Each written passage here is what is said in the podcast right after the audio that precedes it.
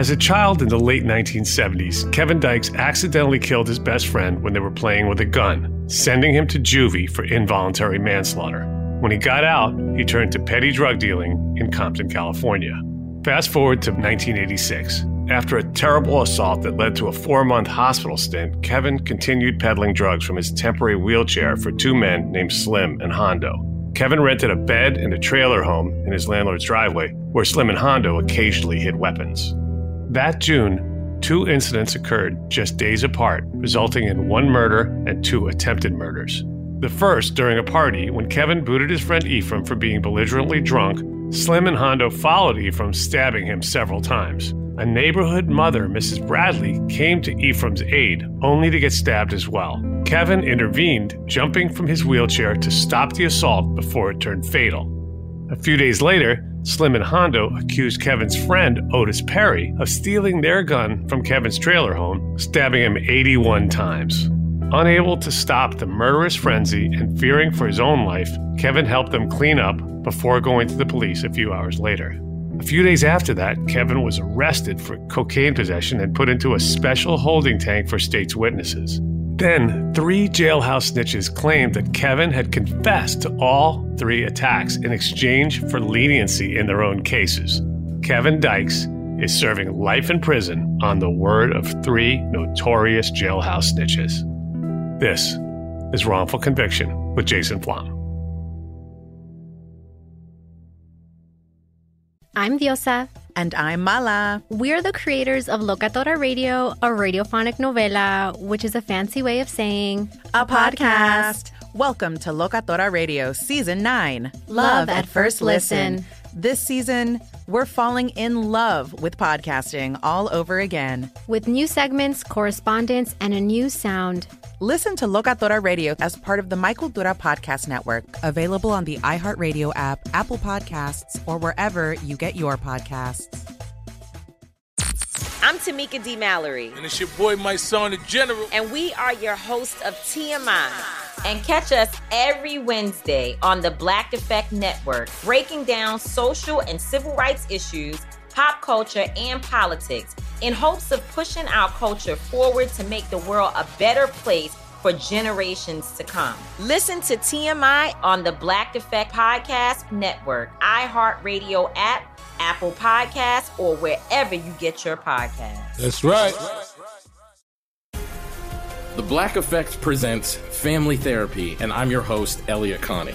Jay is the woman in this dynamic who is currently co parenting two young boys with her former partner, David. David, he is a leader. He just don't want to leave me. But how do you lead a woman? How do you lead in a relationship? Like, what's the blueprint? David, you just asked the most important question. Listen to Family Therapy on the Black Effect Podcast Network, iHeartRadio app, Apple Podcasts, or wherever you get your podcasts something that makes me crazy is when people say, well, I had this career before, but it was a waste. And that's where the perspective shift comes that it's not a waste, that everything you've done has built you to where you are now. This is She Pivots, the podcast where we explore the inspiring pivots women have made and dig deeper into the personal reasons behind them. Join me, Emily Tisch Sussman, every Wednesday on She Pivots. Listen to She Pivots on the iHeartRadio app, Apple Podcasts, or wherever you get your podcasts.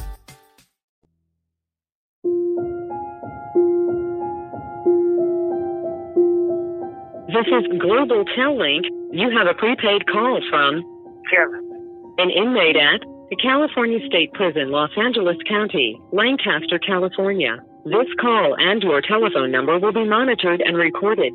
To accept this call, say or dial 5 now.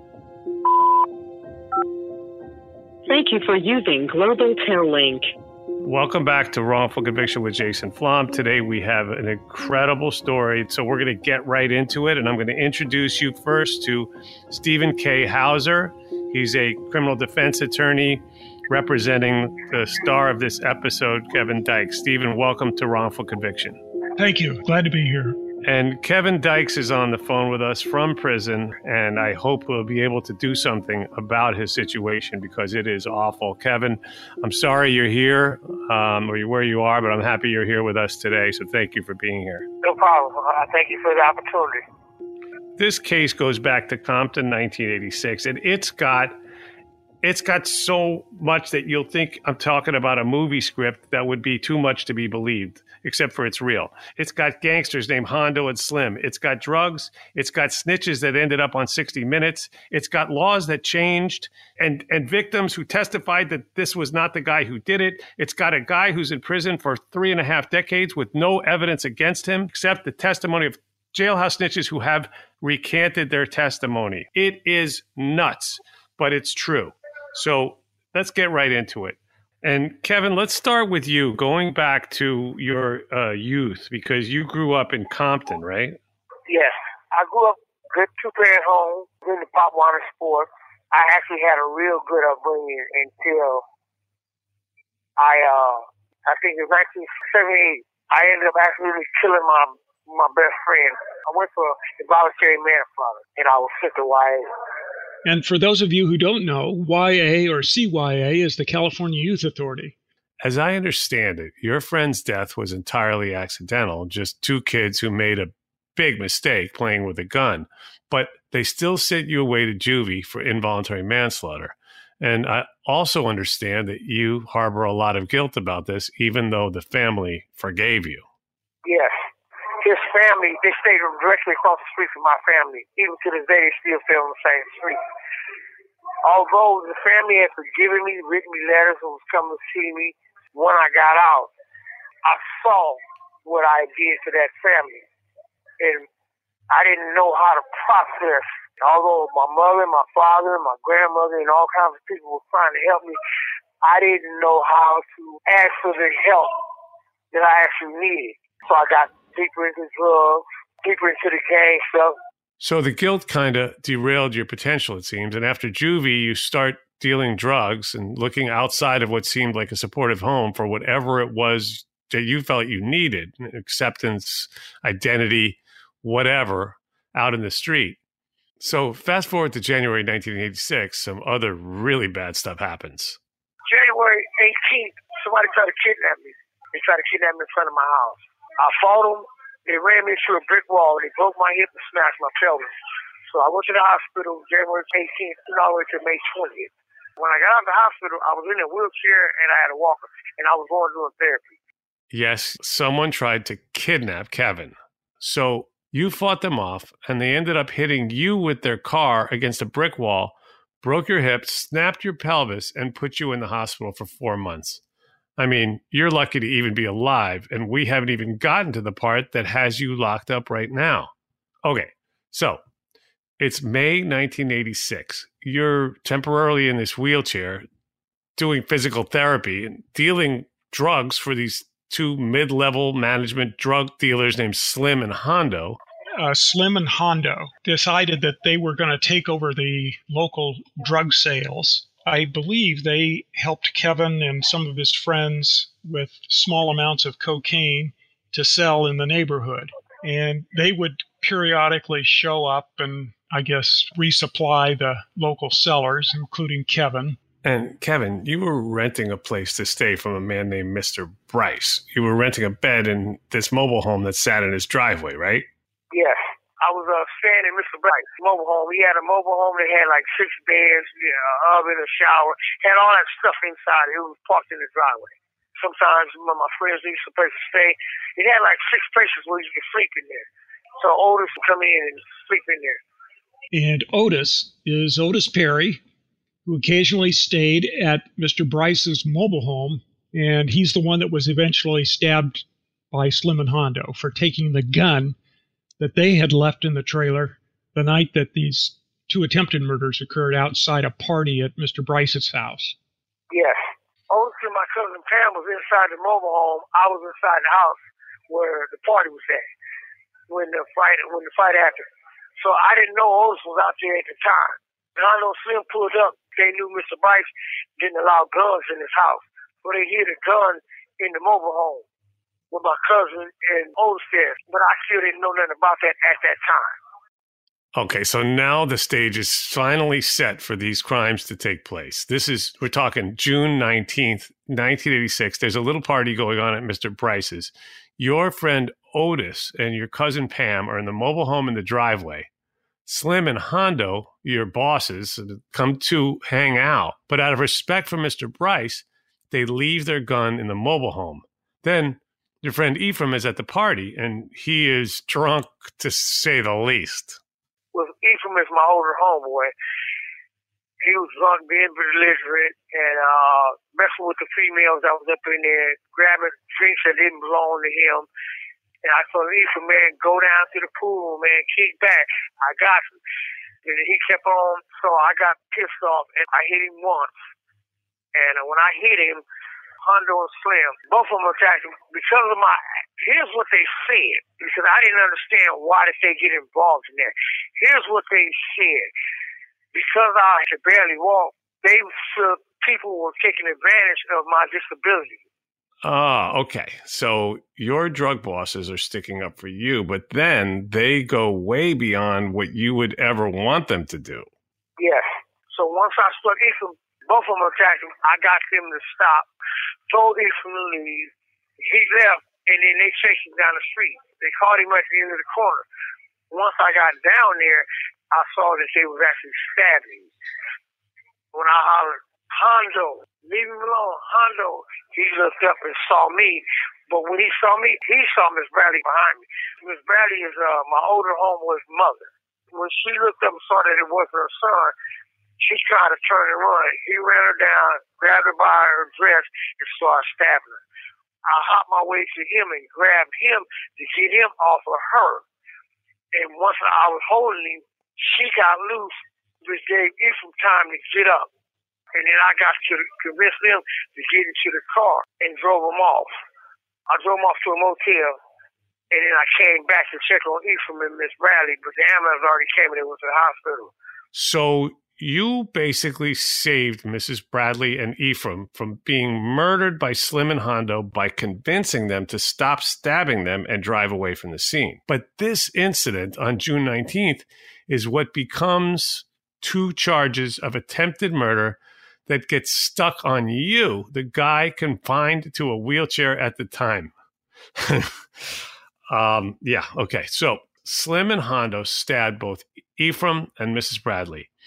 You drove them to a motel. At some point, your friend Otis, back at the mobile home, takes the gun Slim and Hondo had left behind. Not too smart, by the way, because Slim and Hondo knew who was in the mobile home when they stashed it in the first place. So they come looking for Otis on June 23rd. June 23rd, he came over looking for Otis. It's like one something in the morning. He said, "Come outside. I'm gonna go and kill Otis." I didn't know Otis was out here in the motorhome. So when I went out to the front yard, door to the motorhome opened. Otis stepped out. Hondo attacked Otis. He man, where my gun at? He said, we can go get it. He said, too late. And they attacked him. They started fighting. Otis was fighting back, so they were fighting him from the side of the mobile home. He went around the garage, that was the first time I saw him being stabbed. Then I came back from around there. I wasn't able to run or whatever, so I didn't say nothing. And just listened to everything that was going on. And then, I don't know how much time passed, but then Arnold came from around there and was no more noise. I was wondering, okay, now what? He said, uh, uh well, what's up? You got something wrapped me? And then I, I gave him my blanket. So him and Slim went behind the thing and wrapped him up, drug him out, and put him in the car. And instead of him and Slim going, he said, "You Slim, you stay here, watch out on the blood that was coming from behind the mobile home, and he told me to get in the car and ride with him." So I took him over to my homeless neighborhood by the canal, and that's where he jumped in. I said, "Look, I'll be back." I left and never came back. And what would you tell anyone listening now who's wondering why you played any part in getting rid of the body with Slim and Hondo? I did what any reasonable person not trying to die would have done after seeing what I saw. I knew I got to do something to make myself a part of what's going on. And I wasn't physically able to do nothing to prevent myself from being killed. And I like to stress that. That was the smartest thing that I could have done at the time for myself instead of doing nothing. If you had done nothing at all, what, what do you think Slim and Hondo would have done? I was a little bit too afraid to find out. I was in a position where something happened to my friend, and Hondo needed to know where I stood. And I did what I thought was the best thing to do for myself. Nothing I could do for others.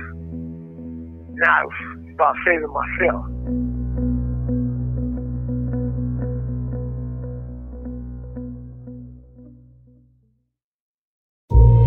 This episode is sponsored by AIG, a leading global insurance company, and Paul Weiss, Rifkind, Wharton, and Garrison, a leading international law firm. The AIG Pro Bono program provides free legal services and other support to many nonprofit organizations and individuals most in need. And recently, they announced that working to reform the criminal justice system will become a key pillar of the program's mission. Paul Weiss has long had an unwavering commitment to providing impactful pro bono legal assistance to the most vulnerable members of our society and in support of the public interest, including extensive work in the criminal justice area.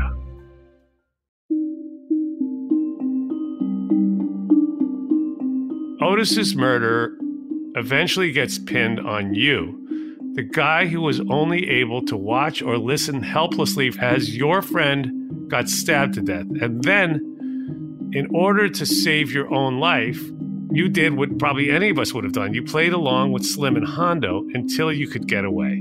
I would not want to have been in your shoes at that point. You just lost your friend Otis. You had to contend with the question of to snitch or not to snitch on like a Sophie's choice on these two murderous drug dealers And that's when I was trying to process what had just happened. And so, 6, 6.30, 7 o'clock in the morning, that's when I saw the police. And I told them that uh, I think I knew who that was. When they said, come over here look, they moved the blanket. I knew it was. I said, I know where he lives. I took him to his mother's house. And then when we came back to the scene, I asked him, I said, look, if I had any information, could I contact you? And he gave me his card. I took your card, rode around two more hours, and then I went to the phone booth, and then I called the police and look, and I told them everything that they need to know, and told them where I was at. They came and picked me up, took me out to the station, and I made the tape. And then once I made the tape, they let me go. I went back home.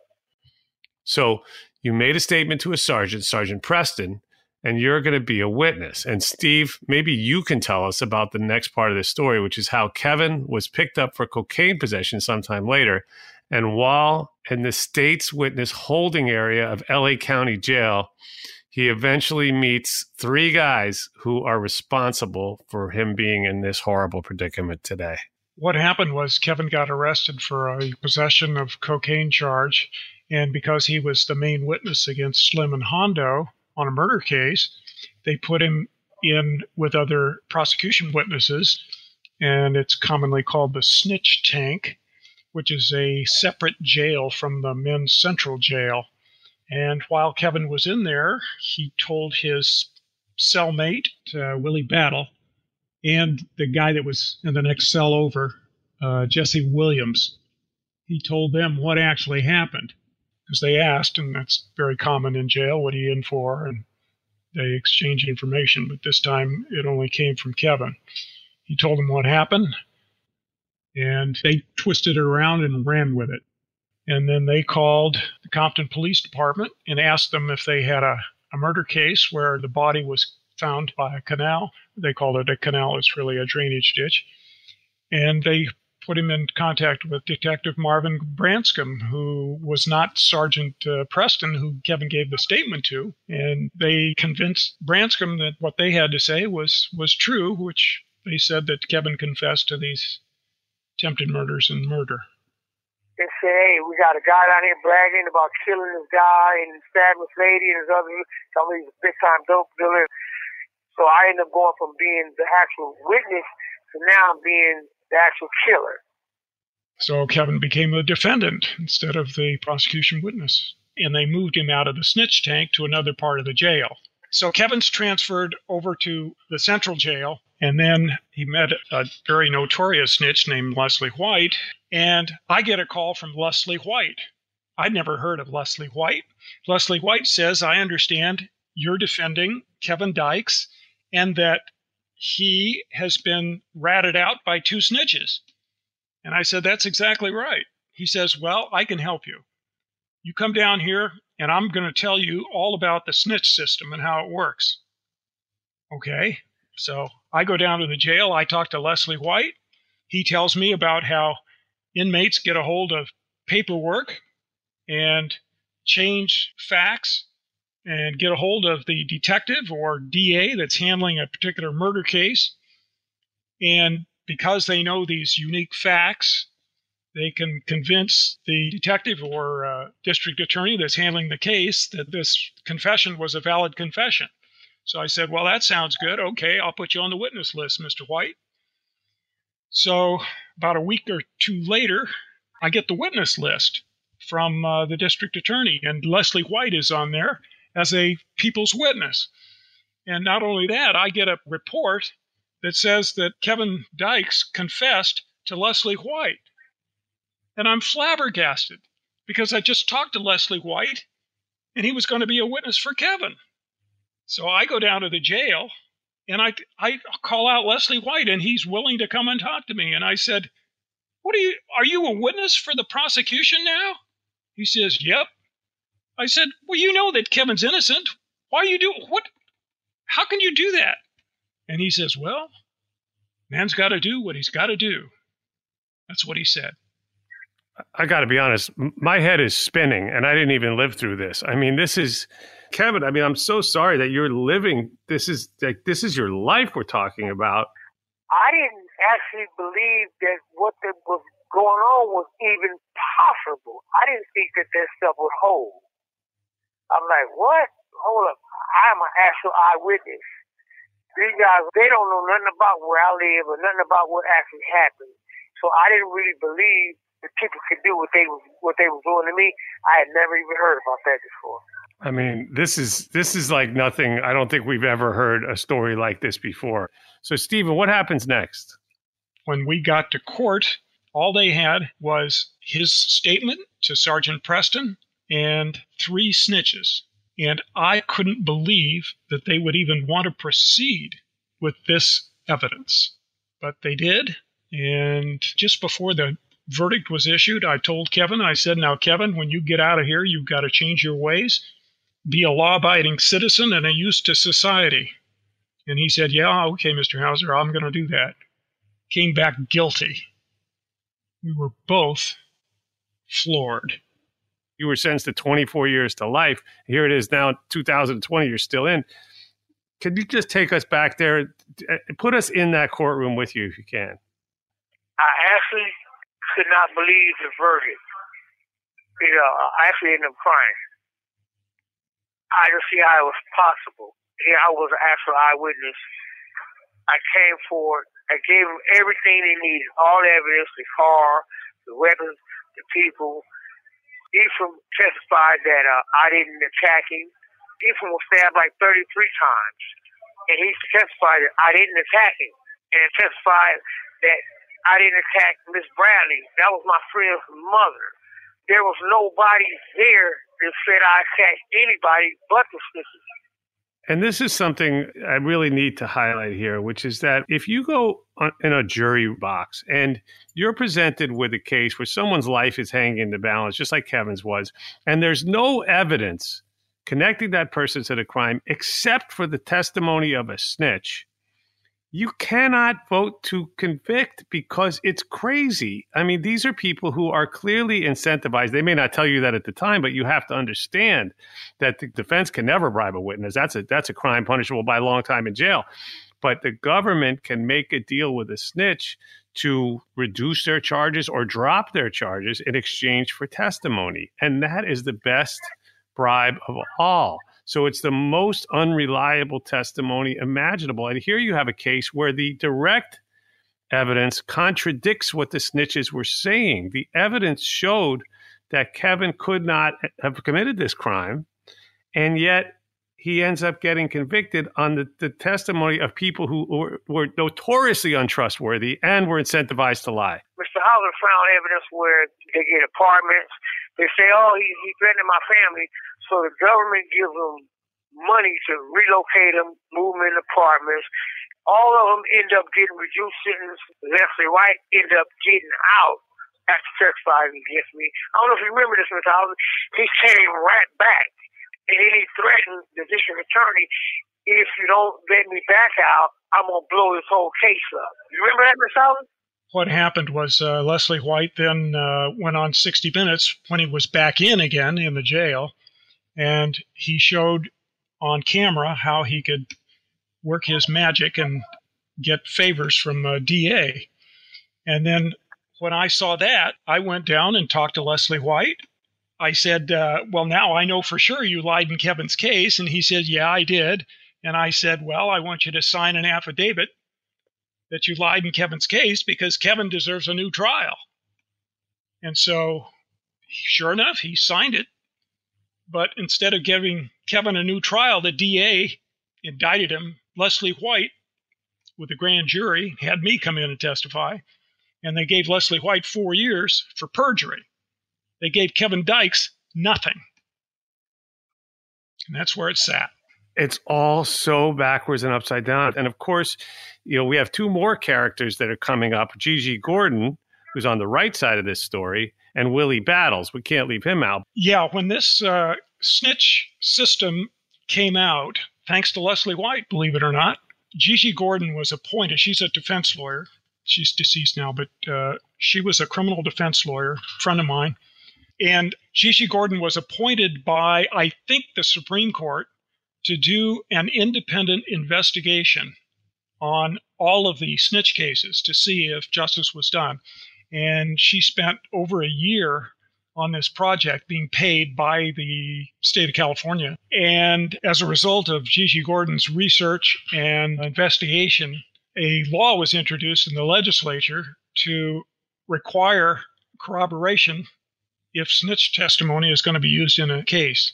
And that happened but they didn't do it retroactively. Am I getting that right? Because it's it always drives me nuts when we change a law in this country and we don't do it retroactively. How could it be different now than it was before? It, it doesn't make sense. Didn't make any sense to me. That's why I appealed it.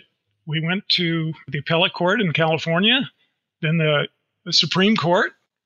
And actually, uh, when we went to the Supreme Court the first time, the law had not been changed yet. But then we went back to the Supreme Court on another issue and the law had been changed.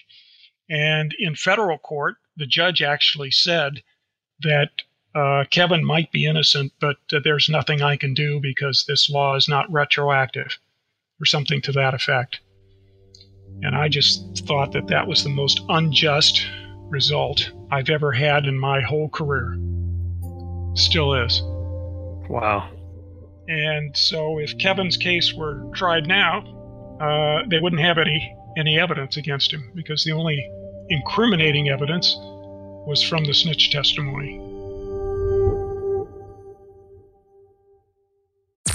I'm Tamika D. Mallory. And it's your boy, Mysonne, the General. And we are your host of TMI. New year, new name, new energy, but. Same old. oh, yeah. And catch us every Wednesday on the Black Effect Network, breaking down social and civil rights issues pop culture, and politics in hopes of pushing our culture forward to make the world a better place for generations to come. But that's not all. We will also have special guests to add their thoughts on the topics, as well as break down different political issues with local activists in their community. If you like to be informed, and to expand your thoughts, listen to TMI on the Black Effect Podcast Network, iHeartRadio app, Apple Podcasts, or wherever you get your podcasts. That's right.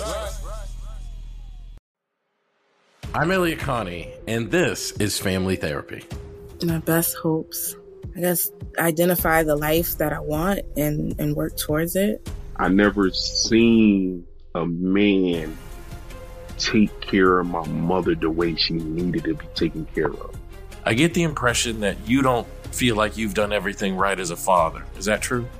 That's true. And I'm not offended by that. Thank you for, for going through those things and thank you for overcoming them. Wow. Thank God for the deliverance. Every time I have like one of our sessions, our sessions be positive. It just keeps me going. I feel like my focus is redirected in a, in a different aspect of my life now. So, How'd we do today? We did good. The Black Effect presents Family Therapy. Listen now on the Black Effect Podcast Network, iHeartRadio app, Apple Podcasts, or wherever you get your podcasts.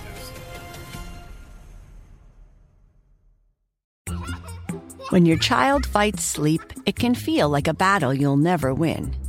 Imagine a bedtime routine you all look forward to, where you cuddle in and let the stress of the day melt away Welcome to Sleep Tight Stories, a calming weekly podcast that brings bedtime stories, cuddles, and comfort to families worldwide. The stories are quirky, relatable, and spark wonder without overstimulation so listeners can fall asleep and stay asleep. Each episode is narrated by me, Cheryl McLeod, a second grade teacher, and written by my husband Clark, an eternal second grader at heart.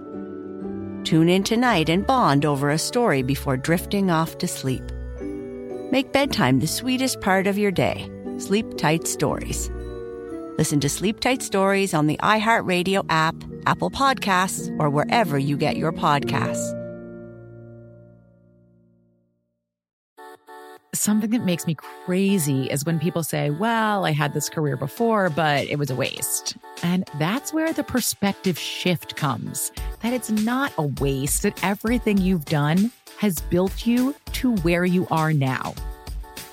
This is She Pivots, the podcast where we explore the inspiring pivots women have made and dig deeper into the personal reasons behind them.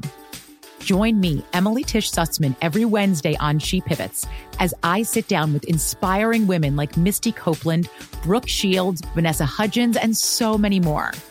We dive into how these women made their pivot and their mindset shifts that happened as a result. It's a podcast about women, their stories, and how their pivot became their success. Listen to She Pivots on the iHeartRadio app, Apple Podcasts, or wherever you get your podcasts.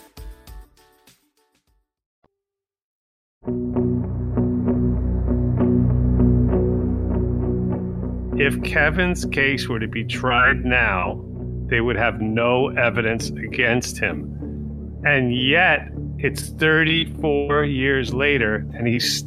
Uh, I can't. This is nuts. Um, I went to uh, the district attorney with that very argument. With each new district attorney that came in, I would go talk to him, and they told me that because of his statement admitting what he did, pretending to go along with what uh, Slim and Hondo were doing, because of that statement, that made him guilty. And they said, sorry, uh, you have to present new evidence to us before we're going to recommend anything for Kevin. And I said, what's the matter with these confessions by these snitches? That's new evidence, at least since the trial. Two out of three. Leslie White signed an affidavit that sent him, put himself in prison, and Jesse Williams uh, signed a letter saying that he lied in Kevin's case. They said, no, we want some more than that. Plus, you've got one snitch that you don't have, you know, retraction from. Willie Battle. We never had a retraction from him. And Willie Battle, I tried to find, but I he's probably dead. So that's where we sit. And what is the outlook now? I mean, is there hope? I think Kevin has two two hopes. Number one, uh, with a new DA, I think Gascon is is much more progressive than Jackie Lacey. I thought Jackie Lacey was very progressive, and I had high hopes for Kevin when she put together uh, her internal innocence project. And I met with a what I thought was a very ethical, fine lawyer, and I got a very unfavorable result. And uh, I asked him during that hearing, I said, you know, as a human being, you know, do you really think that Kevin Dykes was convicted properly, fairly? He wouldn't answer. He wouldn't give me an answer. That was the guy in charge of Jackie Lacey's uh, internal innocence project. And in case people think there's not enough here already, we have a case where the victim's family doesn't hold Kevin responsible. I think anybody coming out of, you know, high school would look at this and go, "Okay, well this guy's innocent, let's get him home." But the way the laws are set up, it's really really difficult even in a case like this with so much compelling evidence of uh, not just reasonable doubt, but evidence of actual innocence. And now the next step, really, and luckily we have a great governor, um, my opinion, of course, uh, the great governor of the state of California, Gavin Newsom. What is the process for trying to get this on his desk? The law in California is that if you've done state prison time, you have to go to the Supreme Court before you can petition the governor on a different case. Because of that prior conviction for involuntary manslaughter, Kevin can't go to the governor's office, or I can't go on his behalf to the governor. Uh, you have to petition the Supreme Court and get permission from them to ask the governor for a pardon or clemency. And in the years past, we've had a pretty conservative Supreme Court, which is different now, but might as well try that if there's nothing else. That is a strange thing in the law too in California. It's not the first time I've encountered it where it has to, you know, the underlying previous conviction stands in the way of even the governor taking an action because I believe if he knew about this case, he would want to. But I think the best thing to do is to uh, hope for parole, hope that the DA does not oppose parole. Kevin comes up for parole, I think, in another year or two. December 13th next year. Yeah. Okay. Wow. But uh, even better is to have uh, the new DA take a look at this case and admit that Kevin was wrongfully convicted. Kevin, what would you like people to do or, or, or, or to know? Well, I know I did the right thing when I went to the police. Had nothing to hide. I told the truth in. I told the truth in front of the jury. Even now, I don't regret doing the right thing because it was my friend's life. And it was important for his mother to know the truth of what happened to her son. I would do the same thing again. I would still go to the police. I would still tell the truth. Maybe I wouldn't say that while I'm in jail. It cost me a lot. I've lost like 17 family members. My mom had a stroke a few years ago. And It cost me a lot, but I will still do it, even after all this time. In all this time in prison, have there been any like moments of little rays of light that poked their head into such a dark place? And and was there a particular moment where you almost lost hope, sort of a darkest moment for you? I found the Lord in the last five years, so I'm at peace finally with God and myself. So now it's like, you know what? There's nothing I can do about what they've done. I'm not going to let them take what's left that I got is my spirit. And now my family is proud of me, even though I've never done nothing because I, I've changed my life. So, yeah, it's been dark times, trust me, a lot. But I'm to keep pushing. I'm to keep believing. I got to. That's all I got.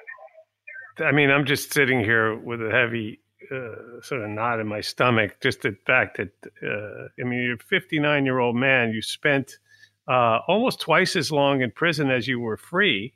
You're no threat to society. This is what the parole board is for. You know, this man needs to go home. I'm going to stay optimistic, and I'm going to tell you we're going to do everything we can. And uh, I feel like society owes you a debt and an apology. And um, all we can do is, is bring as much attention as we can and trying to bring this to the attention of the people who can make a difference in this case, try to make it right. All right, so we have a uh, a very special uh, section or segment of the show um, that's my favorite part, and this is what we call closing arguments. I, first of all, thank you both. So, first of all, Stephen K. Hauser, attorney, thank you for being here with us today. Thank you. It's a privilege. And Kevin Dykes, what can I say, man? You are an inspiring guy. Uh, from what little I know uh, you just from this call, I can tell your spirit is coming through the wire all the way across the country, and it's going to be going out to a lot of people. So thank you for sharing your thoughts and being so courageous here today. Thank you. No problem. And now I turn my microphone off uh, and I just uh, leave my, my headphones on, close my eyes, and, and let you both talk about whatever you want for the last few minutes of the show. Kevin, we're going to save you for last, if that's okay. And Stephen, please just share whatever it is that's on your mind. Uh, well, uh, Kevin, let's hope this is another step to get you out of prison. Uh, it's been a long, long road, but uh, I won't give up ever. And Kevin, over to you. I'm thankful, you know, and, and it's taken me a long time, but I'm at peace. Like I said, like last five years now, and my life now still has purpose and meaning despite what they've done. I hold no ill feelings towards nobody. It is what it is. They did what they did. All I've lost, I lost. My life, I was 24 years old. I'm 59 now. I'll be 60 next year. I've been clean over five years. So it's like, there's nothing else that I can't do because I don't control it. But I won't let what they've done to me back then do something to me now. I'm free, you know, inside, and I'm, I'm at peace. And, and, and, even if I die in here, I'll be at peace knowing I stood for the truth. And for once, I did the right thing as an adult for my family. I wasn't always a criminal. When it came down to some of my life and death, I did do the right thing for once. Something that my parents was proud of. There's nothing I can do but keep my mind focused on what's possible, what could be possible, and how to help others. And for giving opportunity. It's God, family, and my community where I see it now. And I won't let nothing take that from me. That's all I have. And I appreciate everything that you guys are doing, and, and I appreciate some support from anybody, whether it's to the governor, whatever can be done to help me at least get the truth, the absolute truth in front of the people, and then let them decide again. If I feel I need to be punished for what I did then, if they say so, because I pretended, but hey, I was worried for my life, scared for my life at the time. But I did what I believed then was the right thing, and I don't regret doing that.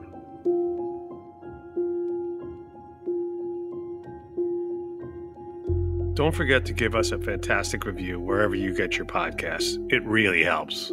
And I'm a proud donor to the Innocence Project, and I really hope you'll join me in supporting this very important cause and helping to prevent future wrongful convictions. Go to innocenceproject.org to learn how to donate and get involved. I'd like to thank our production team, Connor Hall and Kevin Wardis. The music in the show is by three time Oscar nominated composer J. Ralph. Be sure to follow us on Instagram at Wrongful Conviction and on Facebook at Wrongful Conviction Podcast. Wrongful Conviction with Jason Flom is a production of Lava for Good podcast in association with Signal Company Number One.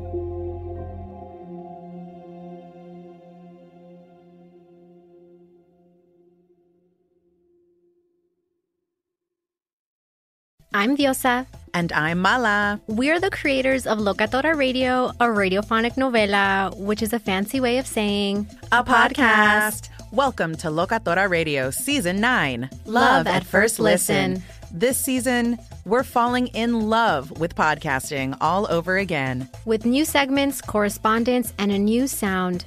Listen to Locatora Radio as part of the My Cultura Podcast Network, available on the iHeartRadio app, Apple Podcasts, or wherever you get your podcasts.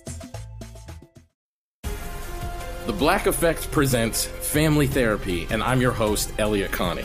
Jay is the woman in this dynamic who is currently co parenting two young boys with her former partner, David. David, he is a leader. He just don't want to leave me. But how do you lead a woman? How do you lead in a relationship? Like, what's the blueprint? David, you just asked the most important question. Listen to Family Therapy on the Black Effect Podcast Network, iHeartRadio app, Apple Podcasts, or wherever you get your podcasts. I'm Tamika D. Mallory. And it's your boy, Mysonne, the General. And we are your host of TMI. And catch us every Wednesday on the Black Effect Network, breaking down social and civil rights issues, pop culture, and politics in hopes of pushing our culture forward to make the world a better place for generations to come. Listen to TMI on the Black Effect Podcast Network, iHeartRadio app, Apple Podcasts, or wherever you get your podcasts. That's right. Something that makes me crazy is when people say, well, I had this career before, but it was a waste. And that's where the perspective shift comes that it's not a waste, that everything you've done has built you to where you are now. This is She Pivots, the podcast where we explore the inspiring pivots women have made and dig deeper into the personal reasons behind them. Join me, Emily Tisch Sussman, every Wednesday on She Pivots. Listen to She Pivots on the iHeartRadio app, Apple Podcasts, or wherever you get your podcasts.